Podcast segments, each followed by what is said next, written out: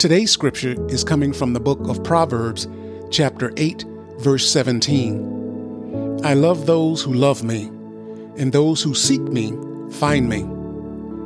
Heavenly Father, thank you for this time of reflection on your word. As I go throughout the day, thank you for speaking to my heart as I meditate on this word from you. Thank you for the peace and the strength to hear and receive your love through your word. Help me to be a light to everyone I encounter. Amen.